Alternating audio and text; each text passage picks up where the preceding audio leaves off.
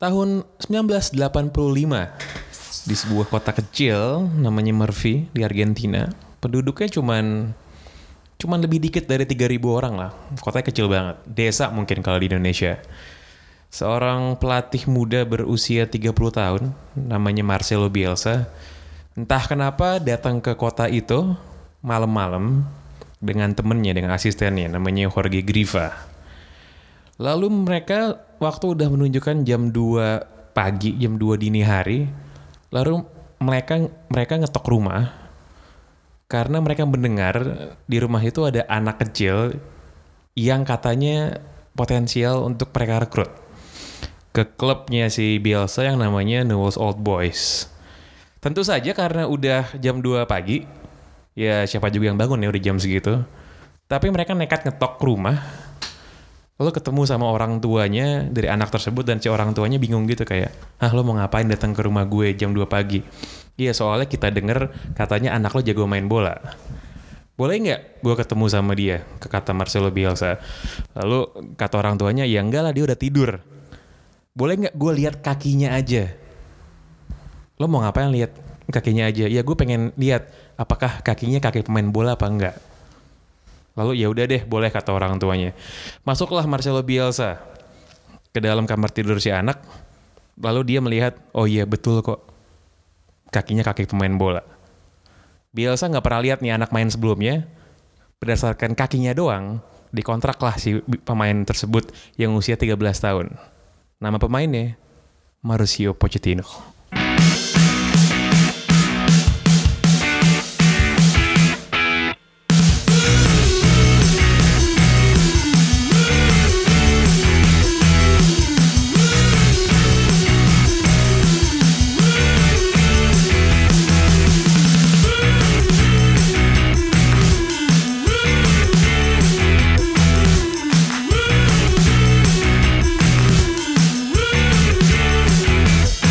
Think it's always for me. Football is about belief, uh, trust, confidence, and I think the the, the group stage uh, for us was uh, was amazing. Welcome back to Box to Box Podcast. Gue Pangeran Sihan bersama dengan dua gerombolan si berat, Justin Aksana. Apa kabar Coach Justin?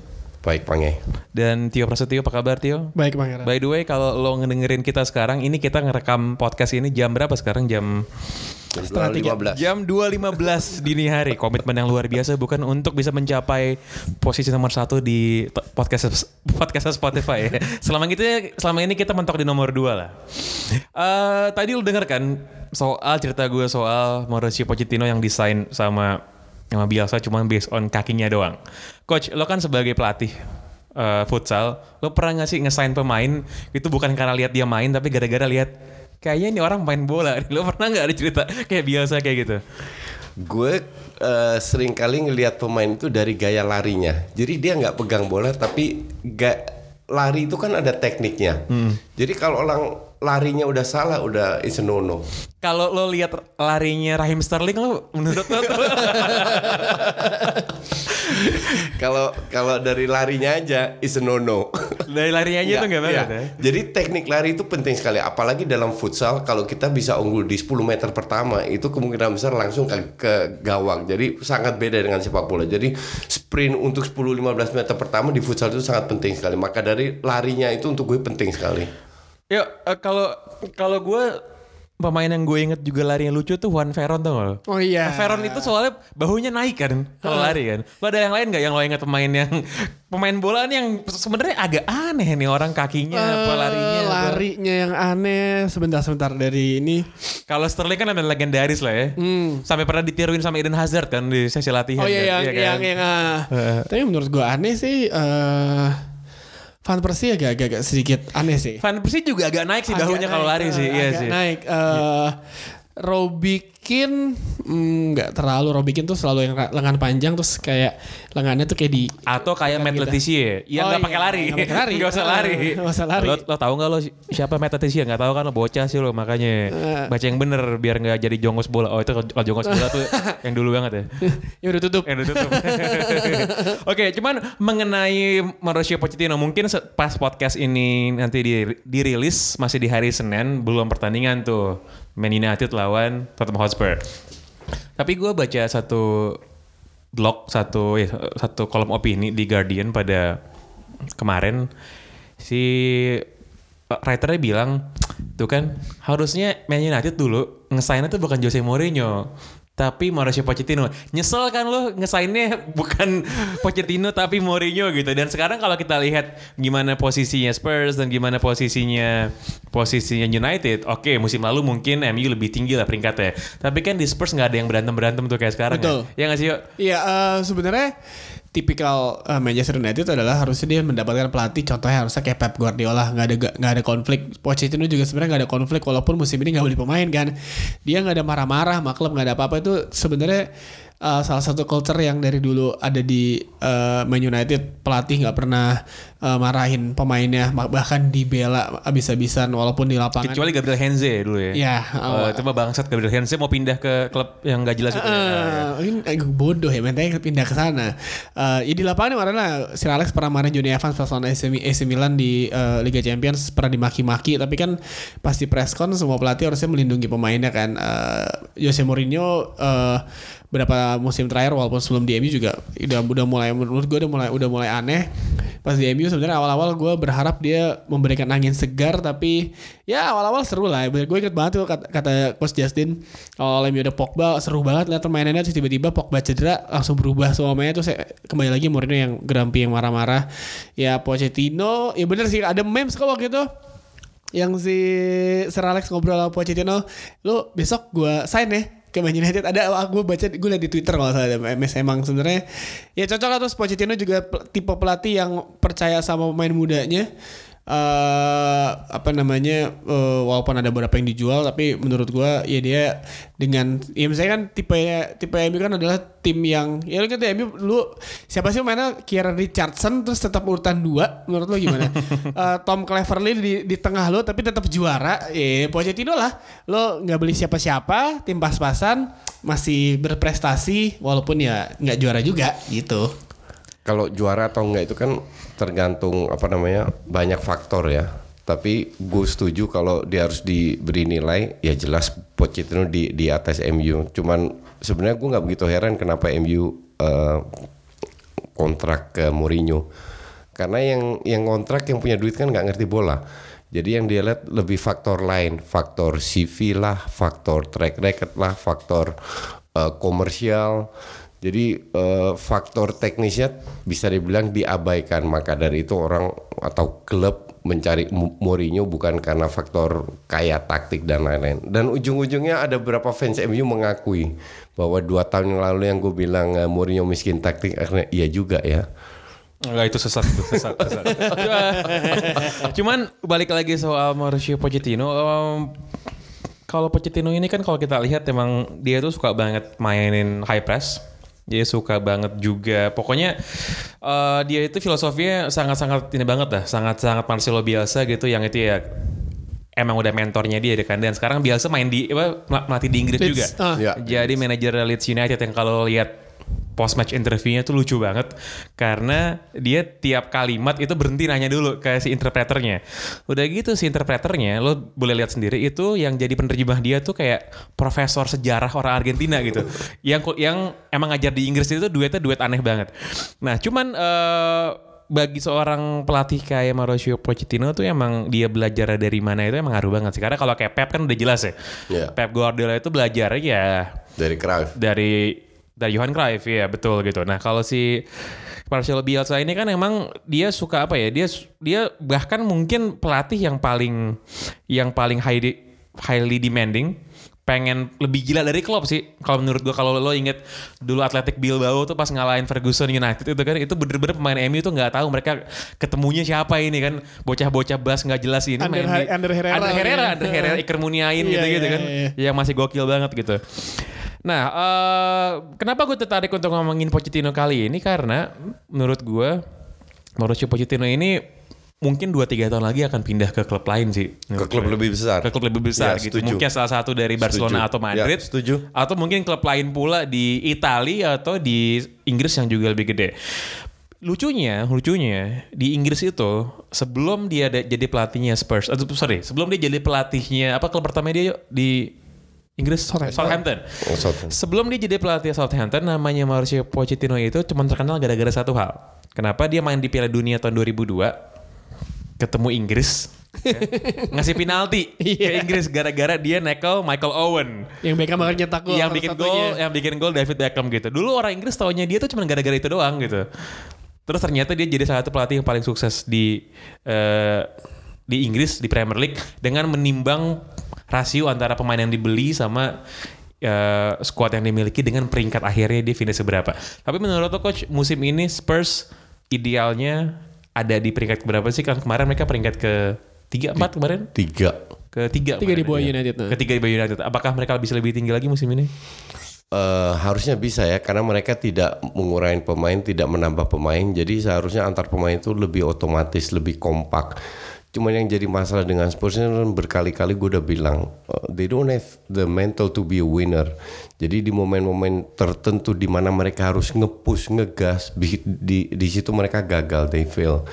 Kalau gue bilang ini bukan masalah eh, strategi yang Pochettino, ini lebih ke pemain ini kan eh, klub yang sukses ini kan ada per- pernikahan sinergi antar pemain dan dan pelatih. Kalau pelatih sudah berikan segalanya tapi pemain tidak memiliki extra added value yang dimiliki oleh tim winner ini dan susah untuk untuk jadi juara. Tapi kalau dari sisi strategi dan lain oh, Pochettino oke banget, sangat eh, sangat adaptif dengan cara bermain juga dengan kapasitas pemain yang dia yang dia miliki. Sebenarnya di di Spurs yang bintang itu siapa sih selain selain eh, Eh bintang udah jelas ya bintang. Erikson sama Kane? Kalau gue The Beckham from Bury man. Kira Trippier. David Beckham from Bury itu. Trippier itu kan baru baru nongol. Jadi ny- nyaris nggak ada dan toh tetap bisa berprestasi itu. Gue bilang luar biasa. Mereka musim lalu ngalahin Real Madrid di kandang sendiri yo. Nggak banyak tim yang bisa ngalahin Real Madrid.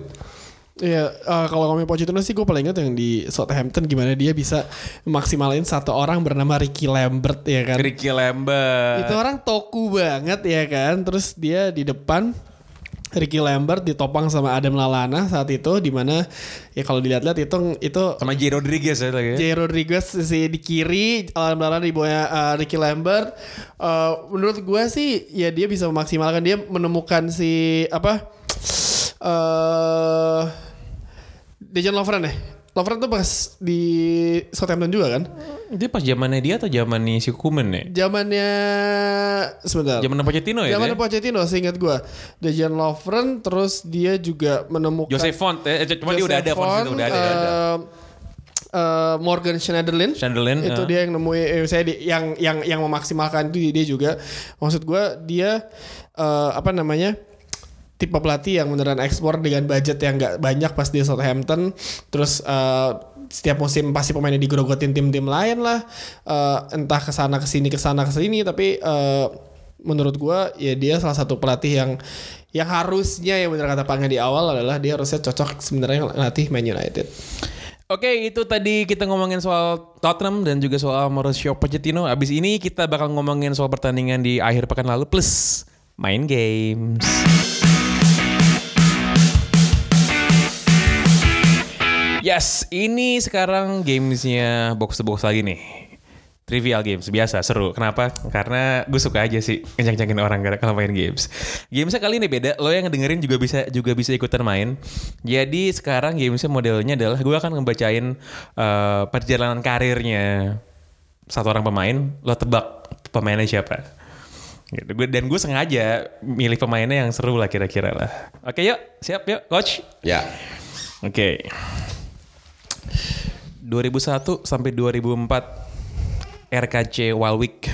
Itu be- ini bener gak sih baca gitu ya? Bener ya? RKC, RKC Walwijk. RKC Walwijk. Eh, itu kan gue gue gue gue sengaja milih pemainnya ini Kak, karena kalau Oke. RKC Walwijk 64 kali main 4 gol. Mau nebak?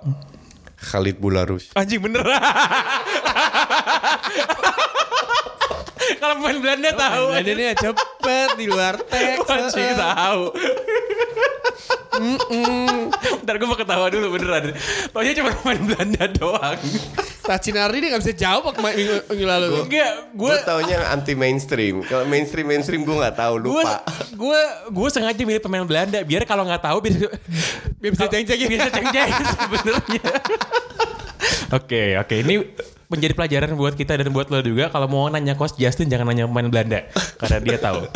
Oke ini eh, Khalid Bularus ini kan lumayan legend di Chelsea karena dulu nomor berapa yuk? Sembilan. Nomor 9 di Chelsea ya. Nomor 9 di Chelsea waktu dia main Ini tahun 2006 ada- sampai 2008. Ada cerita tentang Khalid Bularus Oh, Pa- oke. pa- pada saat dia main lawan Rusia eh, timnas Belanda Pas Euro ya bukan ya? Euro Euro 2008 ya, ya? Itu Ah. Belanda kan main luar biasa bagusnya di bawah Van Basten. Di di di bawah Basten pada saat itu dua hari sebelumnya dia keguguran istrinya. Jadi dia lagi drop ditanya Basten, "Kamu mau main nggak? Bisa main?" nggak?" Saya siap main.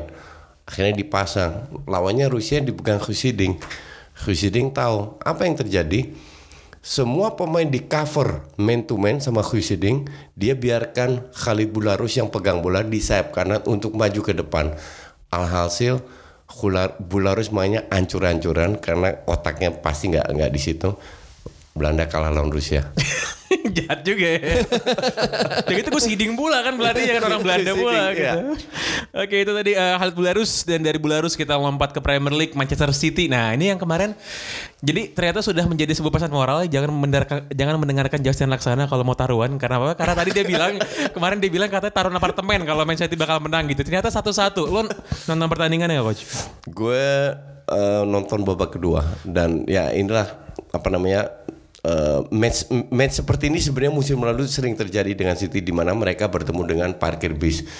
Cuman yang jadi masalah musim ini eh, atau kemarin mereka tidak bisa mencetak gol. Musim lalu mereka banyak sekali cetak gol di 10 menit terakhir. This is one of those match lah. Tapi untuk gue sih nggak, I mean it can happen lah. Ya itu golnya dari si Wolves juga si siapa namanya Willy Bolly itu Iya. juga agak kena tangan Iya. sih jelas banget sih. Tapi kan nggak ada VAR ya kalau di Premier League Tapi ya. that's football. I mean dengan segala drama dan lain biar biar lebih seru lah. Sebelum pertandingan tuh si Pep kan ngomong kan "Eh, kita nih eh, klub kita pada pemainnya lagi nggak fit, lagi nggak lagi lagi nggak oke gitu. Dan tadinya diperkirakan itu cuman kayak ah nih mah Pep lagi bisa-bisanya aja merendah gitu. Ternyata emang kehilangan poin gitu dan kalau kita bandingkan sama musim lalu, Man City juga drop poin di match match awal tuh lawan Everton kalau nggak salah Iya, musim yang, lalu yang, gitu. yang di awal-awal yang semua orang ah ini bisa nih lewatin sama MU karena MU di awal pertanding di awal musim juga jauh. Menang mulu sebelum international break tuh kan. Nah, Terus, tapi pada ah, akhirnya Pada akhirnya ya emang pas kemarin lawan City ya benar kata coach juga apa namanya City selalu kesulitan lawan tim-tim yang bertahan banget eh, dan ngandalin, eh, ngandalin serangan balik which is itu yang dilakukan sama si eh, Southampton eh sorry eh, Wolf- Wolverhampton.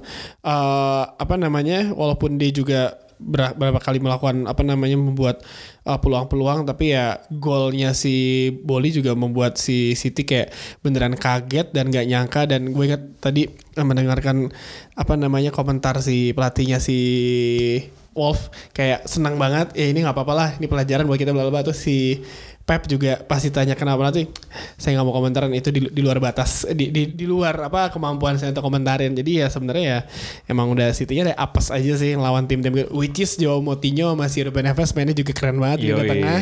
dua Portugal. gila itu di lihat tengahnya juga, eh, beneran matiin pergerakan dari para pemain City. Jadi menurut gue sih ya, ya hasil satu sama sih fair sih buat kedua tim. Iya dengan hasil itu soalnya Man City drop peringkatnya di klasmen karena nih Liverpool menang lagi di Muhammad Salah nih. Ini emang Liverpool nih kapan ini ya?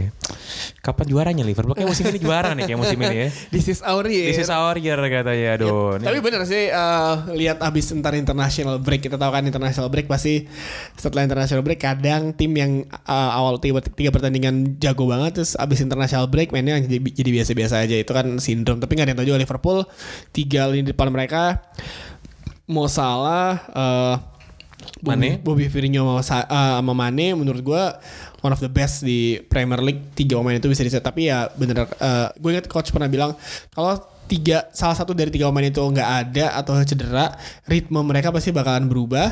Dan mau nggak mau sih eh, harus ada perubahan. Tapi yang menarik adalah eh, bagaimana si Klopp tetap mempercayai si James Milner yang udah tua padahal lu punya Fabinho ya kan di lini tengah dan masih ada Jordan Henderson juga tapi eh, Milner, Wijnaldum sama Nabi Keita lini, tengah Liverpool garang banget sih di season ini di awal musim. Sebenarnya praktis nggak ada yang berubah, cuma ditambah Keita aja di di sayap kiri dan dan dan bukan pa- padahal mereka punya Lalana yang yang gue prediksi dia akan jadi starting lineup karena dia salah satu pemain kreatif. Kalau kita lihat ini kan pe- pekerja semua, tapi at this moment Liverpool memang bermain kayak mesin lah, luar biasa bagusnya. Wijnaldum bermain luar biasa juga, belakang Van Dijk. eh, pergantian posisi antar pemain bagus banget pemain depan be- bekerja keras justru Firmino yang sering eh, turun ke bawah Salah yang sering eh, berada di di depan gitu. tapi so, so far selama nggak ada cedera dan lain-lain ini patut diwaspadai Liverpool ini Piala Afrika nggak nggak bisa dimajuin aja ya. Jadi bisa ya.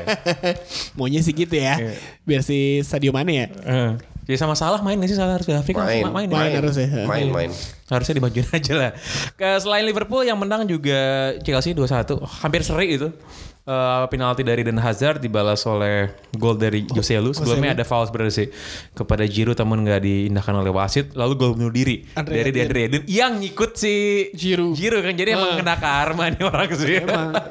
Eh, tapi ada yang menarik, gue ngeliat di Twitter ada salah satu teman gue fans eh, Newcastle United, dia bilang eh, Newcastle baru satu gol mencetak gol sejauh ini di Premier League, tapi Mitrovic sudah tiga gol tuh di Fulham sejauh ini, jadi ya Fulham menang ya? Iya, Fulham menang. Sesuai dengan prediksi kita kemarin menang. Fulham jadi kita ada benernya juga. Eh, eh, ya itu sih sebenarnya ya balik lagi sih. Sebenarnya gue agak kasihan sama Rafa Benitez ya. Eh, selalu dibohongin sama Mike Ashley ya.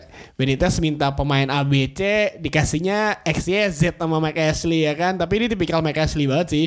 Eh, Newcastle eh gue yang paling gue ingat dari momen Mike Ashley adalah ketika dia ngejual menipu Liverpool ngejual Andy Carroll. Andy Carroll 35 juta 35 juta pound. itu tambah 5 juta pounds ini dapat David Villa itu tapi it's, it's, it's just Max Ashley di awal musim selalu Rafa Benitez juga uh, mau nggak mau maksimalkan yang ada uh, John Joe Selfie tapi yang tadi menarik ada Yoshinori Muto akhirnya main di Newcastle Kita lanjut, kita kasih selamat dulu ke Arsenal yang menang 3-1 ya. Selamat ya Coach. Yasin ya, selamat. nggak perlu selamat ini sesuai dengan prediksi Ai, jadi santai tiap. aja Padahal, padahal, padahal waktu Arnautovic ke gol satu West Ham itu langsung mention Twitter gue rame itu langsung kayak.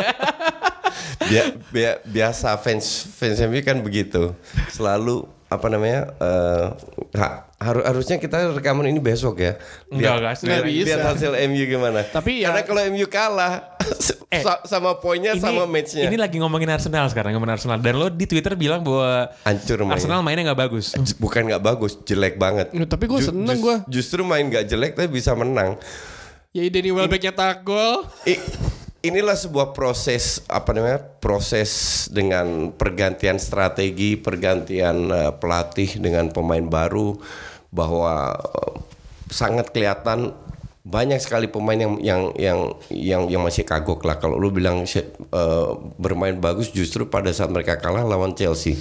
Mereka tidak layak la- kalah wa- wa- eh, eh, waktu itu. Tapi kemarin Ham is too weak ya untuk gue bilang.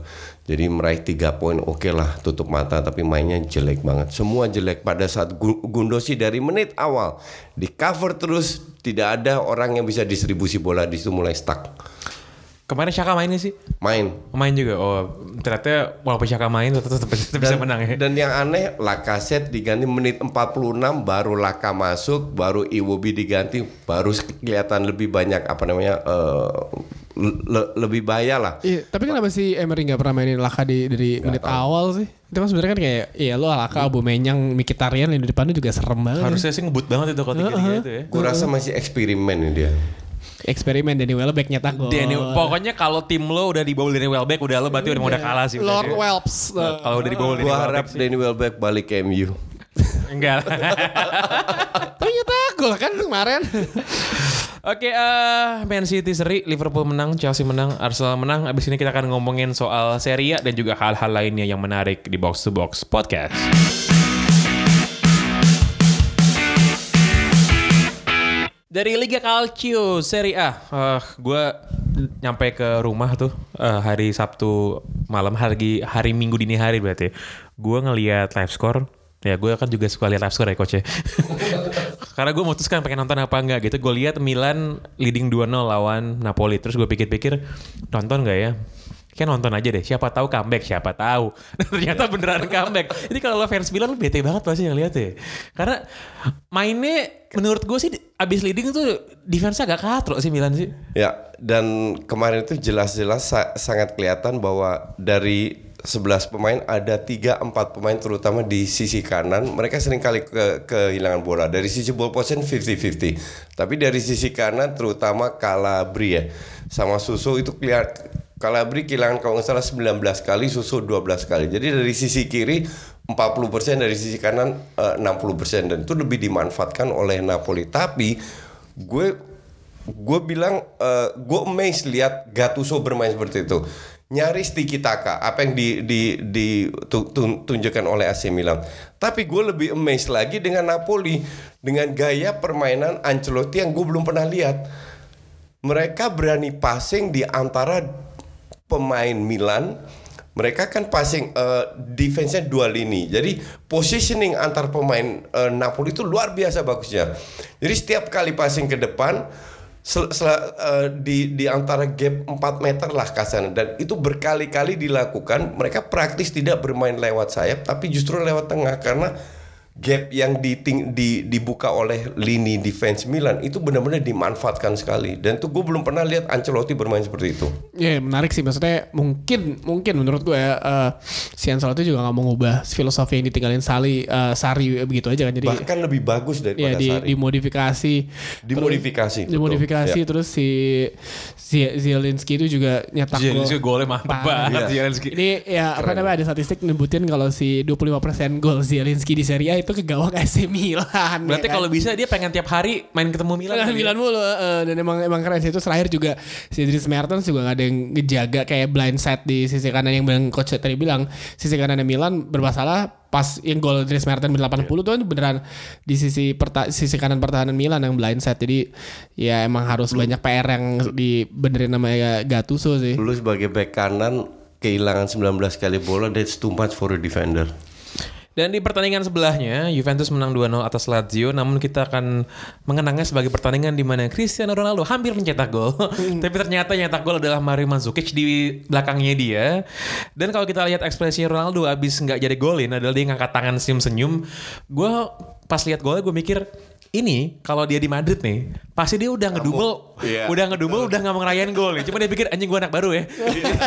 Jadi, Oke, ya gembira, gembira, gembira. Tapi gitu. Ronaldo kemarin pas lawan si Lazio dia berapa kali melakukan step over tendangan ada, tendangan dia dari luar kotak penalti Ada ada yang bagus banget ya, yang bagus banget mesti gitu ya. iya. Untung terus Ronaldo kayak ya ngepet harusnya gue masuk nih ya maksudnya dia udah, udah, udah terdengar kesal banget sih tapi ya emang belum waktunya aja lah dia juga butuh waktu juga Eh, Allegri juga bilang Ronaldo masih butuh waktu adaptasi ya dua tiga pertandingan sudah cukup sih. Eh, harusnya dari international break harusnya dibalik dengan ini. Dan juga akhirnya Ronaldo menurut gue ya, in my honest opinion akhirnya menemukan lawan-lawan yang sepadan Eh, which is kalau di sorry itu saya kalau lagi misalnya tiba-tiba lo ketemu tim yang di bawah lima besar Ronaldo dengan gampangnya ngelewatin mereka kan karena tim-tim itu udah takut duluan. Kalau lo main di Serie A yang timnya nggak- nggak peduli lo tim siapa lo main all out Lazio juga dan Ronaldo beneran ya sekarang Ronaldo posisinya mega bintang. Lawan tim mana pun di Serie A pasti bakal dijaga gila-gilaan kan? Lawan Lazio pun dijaga. Eh, gue ingat yang sebelum dia lepasan tembakan itu kan dijaga satu dua pemain kan? Which is menurut gue ya wajar sih seorang Ronaldo. Dan juga mungkin ya umur gak bisa bohong. Eh, walaupun Ronaldo latihan fisik apa ya fase fase penurunan sih rasa sudah mulai terjadi lah. Tapi eh, which is this is Ronaldo lah. Ya, harusnya sih pertandingan ketiga atau keempat nyetak, nyetak gol lah. Kalau kalau kalau kalau gue bilang dia tetap akan kesulitan musim ini karena dia tidak punya Benzema. Orang selalu meremehkan peran Benzema bukan dari si- sisi cetak golnya tapi Ben- Benzema itu mengorbankan dirinya untuk Ronaldo dan itu tidak di- dilihat atau diakui oleh banyak orang. Seringkali kerjasama antar Benzema dan Ronaldo itu luar biasa besarnya. Di Juventus dia ti- belum menemukan atau tidak menemukan pemain yang eh, mau berkorban untuk Ronaldo. Maka dari itu untuk gue tahun ini tetap nggak akan banyak gol. Oh mungkin makanya si Dybala di teman Douglas Kota dicadangin mainin Mari Mari Mandzukic di depan Juventus kita lihat Juventus mungkin kali informasi tapi ya belum berjalan juga kan Atau mungkin siapa tahu Juventus butuh Khalid Bularus mungkin. atau mungkin Juventus butuh Wayne Rooney kali ya biar duet Lu lagi masih amazed ya bahwa gue tahu sekali langsung tebak. Lu masih amazed nyontek ya? tadi ya. Lo nyontek ya. Ya elah. Nggak dia nggak dia pasti mikir siapa ya. siapa yang paling gede nih di RK Gini gini kena, kena- kenapa gue tahu? Kalau lu bilang Caps 64 cetak 3 gol, Back gitu kan. ya bukan back. Setahu gue menurut pengalaman gue 20 tahun satu-satunya pemain timnas yang pernah main di RKC ya Khalid Bularus. Tapi lo langsung berasumsi bahwa bahwa itu adalah pemain Belanda. Cu- Cuman gue nggak tahu sih kalau emang yang pernah main di Waalwijk itu si Gak ada pemain timnas yang pernah main di RKC Waalwijk. Lu tahu Waalwijk itu berapa besarnya? Nggak. 75 ribu. Oke. Kan. Dan, dan kalau itu itu bukan stadionnya, itu kotanya. Hmm. Jadi stadionnya itu paling 15 ribu. Dua puluh ribu nggak sampai. Oke, gue jadi bener-bener buat next uh, games nggak nggak nggak boleh main Belanda. Nggak pemain pemain, Belanda. pemain Thailand pemain Thailand Main Thailand, main Thailand. Teratap siapa namanya? Eh, apa Terasil Dangda Terasil cara Dangda, tips gitu kan. Krasin Ya, ya, ya. Oke. Eh, kita pindah ke topik terakhir untuk episode kali ini soal nah ini yang kemarin sempat bikin net, netizen se-Indonesia pada berantem soal Luis Mia. Kita ketahui Indonesia Under 23 Asian Games itu kalah adu penalti dari Uni Emirat Arab Iya. di perlapan final ya kemarin Yes. ya, di 16 besar. Habis gitu kalau menurut Ketua Umum PSSI yang terhormat itu Pak Edi Rahmayadi katanya kalau pernyataan sebelum Asian Games dimulai adalah ya kelar ini kelar Asian Games diputus kontraknya Ya, gitu. ya. Ini kan sebenarnya belum ada kejelasan ya apakah bener-bener akan demikian Iya. atau enggak. Yes. Tapi banyak yang bilang udah si Luis Mia out aja, aja. lah kan. Enggak, out, aja, out. aja gitu. Cuman ada sebagian lain yang bilang enggak dong bertahan. Gue sih termasuk yang bilang bahwa ya lu bertahan lah. Iyalah. Gue sih dari awal gue juga nggak terlalu apa ya gue juga nggak terlalu riang Nggak. gembira lah ada Luis Alasannya Mia apa? gitu. Alasannya apa untuk bertahan? Enggak gini, gue dari awal pas dia di hire jadi pelatih juga gue pikir kenapa harus dia gitu. Cuman kalau dia udah ada di sana gitu, lo kan nggak mau ini bener-bener cuman cuman apa namanya cuman sebe- sebentar lo ganti lagi ganti lagi. Kayak yang gue tweet kemarin soal si Fopedahan itu loh yang orang Iya, Belanda iya, itu iya, kan. iya, iya. 2006 dia jadi gini, 2006 dia jadi pelatih Indonesia di, di Asian Games dengan portfolio jadi juara Eropa Under 21 Iya, sama iya, Belanda iya. megang Asian Games Indonesia begitu instan banget bikin TC di Belanda tuh kalau nggak salah Ya. udah gitu dengan target masuk empat besar jadi Indonesia tuh emang Lu tau gue gue potong sedikit ya. Oh. Jadi waktu mereka di Belanda tiga bulan pertama kalau nggak salah mereka harus latihan apa? Passing. Jadi fo dan lu nggak akan bisa jalankan strategi gue kalau lu nggak bisa passing. Bener, Jadi bener. mereka hanya latihan berapa bulan itu passing passing Bener, doang. dan- How can you be a champion kalau lu passing aja baru belajar? Udah itu aja. nah benar nah poin gue kan adalah soal sebenarnya ini sebenarnya sebenarnya pelatih mau kayak Pep Guardiola pun gitu kan mau kayak siapa mau kayak uh, Jurgen Klopp juga gitu sehebat hebatnya pelatih kan dia cuma bisa meracik sesuai sama kemampuan pemainnya Iya, gitu betul. nah tadi gue mau tadi gue mau lanjutin jadi dikasih beban target empat besar Asian Games yang tentu saja tidak tercapai. Bahkan gak lulus grup kalau nggak salah gitu. Iya. nggak lulus grup lalu si Fopedahan disalahin. Karena katanya gue pelatih katro jelek bla bla bla gitu kan. Si Fopedahannya marah dong kayak Iya. eh, kayak, eh nyet gue tuh juara Eropa sama Belanda gitu kan. Dia akhirnya diputus kontrak balik ke Belanda megang timnas under 21 lagi juara lagi. Juara lagi gitu kan. Dia dia kayak pengen bilang eh jadi sebenarnya tuh gue yang nggak bisa ngelatih apa gimana sih gitu kan Tapi kalau yang ngomongin Luis Mia sih sebenarnya eh, ya kalau misalnya lihat pertandingan Luis Mia tuh juga juara Eropa under Juara 21 Eropa. kan sama Iya, loh sama loh Under David De 19. Gea. under 19 nih Iya. juara ya Nah, apa namanya? Dua penalti Uni Emirat Arab mungkin bisa di kita kita kontroversial apalah itu. Tapi apa namanya? dua gol Indonesia eh, ya uh, Vanoli Lipali terus si apa namanya ya dua gol Indonesia itu itu bu- bukti nyata dan sering banget Indonesia tertinggal di Asian Games lawan eh, Hong Kong tertinggal. Eh, akhirnya dibalap juga dan menurut gue kemarin itu pertandingan kalau si dua penalti kampret itu nggak ada Indonesia sebenarnya layak lolos sih. Eh, lihat bagaimana determinasi tetapi yang paling benar adalah eh, apa namanya eh, jadi pelatih timnas senior kan sebenarnya kan nggak nggak gampang. Beda sama klub juga. Eh, terus gitu sistem eh, jadwal kita di eh, Indonesia sangat kusut banget kan.